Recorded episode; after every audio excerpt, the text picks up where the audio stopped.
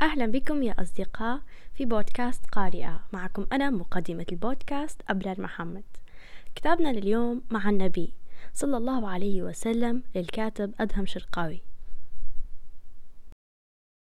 كتاب مع النبي جميل جدا والحقيقة من أفضل الكتب اللي قريتها. عبارة عليه قصة وبعد القصة يعطيك منها دروس.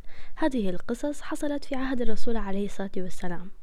من الدروس تاخذ منها الفائدة والعبرة والموعظة. الكتاب هذا عنده عيب واحد إنه هو قصير. حوالي 288 صفحة. بجديات حتتمنى لو إنها كانت 300 أو أكتر طبعا الكتاب هذا ينفع كهدية لأنك أنت حتود به أي حد من كتر إنه هو جميل جدا وخفيف جدا. من الدروس اللي عجبتني وحابة إني نقراها لكم هي هذه القصة بعنوان مغيث وبريرة. روى البخاري في صحيحه أن النبي صلى الله عليه وسلم قال لعمه يا عباس ألا تعجب من حب مغيثا بريرة ومن بغض بريرة مغيثا؟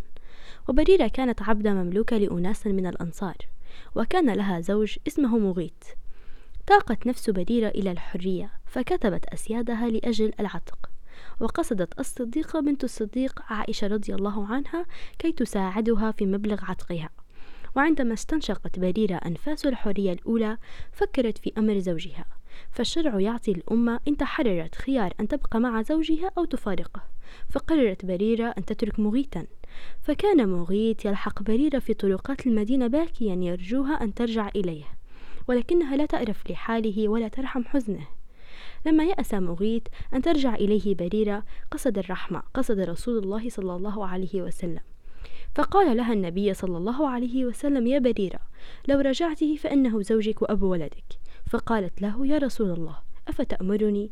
فقال إنما أنا شافع. فقالت لا حاجة لي فيه. الدرس الأول من هذه القصة أن الحب من طرف واحد مدلة صحيح أن الله خلق فينا قلوبا تسقط أحيانا بالضربة القاضية أمام الحبيب ولكنه بالمقابل خلق فينا إرادة كي لا نتنازل على كرامتنا. أعرض قلبك على من أحببت ولكن لا تتسول الحب. جرب مرة وتودد مرة ولكن عليك أن تعرف متى تتوقف. وقد قالوا قديما أحيانا لا يكفي أن تقلب الصفحة ولكن يجب عليك أن تغير الكتاب. الدرس الثاني اشفع. جبر القلوب مقدم على جبر العظام لأن كسرها أشد ألما. إن استطعت أن تجمع بين قلبين فلا تتردد. وإن استطعت أن تضع حدا لنزاع عائلي فلا تتبطأ. قيمة البشر الحقيقية ليست بما يملكون بل بما يقدمون. قيمة الشجرة ليست في خشبها بل في ثمارها. قيمة الكتاب ليست في أوراقه بل في كلماته. وهكذا الناس إنما يرتفع بعضهم فوق بعض بأعمالهم. وأنظر للذين خلدهم التاريخ. تجدهم جميعا قدموا للعالم شيئا. أحدهم اخترع دواء وهذا أطفأ حربا وذلك شق طريقا. الناس يندثرون ولا يبقى لهم إلا جميل ما كتبوا. فلا ترحل دون أن تترك أثر. والدرس الأخير الذي أعجبني جدا. لا تحقرن من المعروف شيئا. فقد كان النبي صلى الله عليه وسلم أعبد الناس. يصوم الأيام الطوال كأنه لا يفطر ويقوم الليالي الظلمات كأنه لا ينام ولكنه لم يزهد في الشفاعة. ولا تتعذر بانشغال وضيق الوقت. من كان في حاجة الناس كان الله في حاجته. ثم أنت أكثر انشغالا من رسول الله صلى الله عليه وسلم وهو بالمفهوم الديني نبي الأمة وبالمفهوم السياسي رئيس الدولة.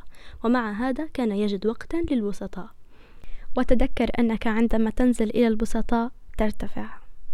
الكتاب جدا رائع وكلمة جميل ورائعة مش راح توصف الكتاب بجديات.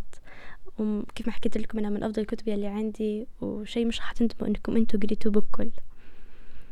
آه سوف نختم هذا هذه الحلقة باقتباس جميل جدا أو تذكير جميل جدا. أن هذه الدنيا دار سعي فأسعى ما استطعت. لا شيء يأتي بسهولة وقد خلق الإنسان في كبد. كل شيء يحتاج إلى مشقة ومجاهدة النفس. والنفس لا تستقيم دون مجاهدة الهوى والجنة لا تدخل دون مجاهدة النفس. والأولاد لا يكبرون إلا بشق الأنفس والرزق لا يحصل إلا بتعب الجسد والروح. وإلى اللقاء.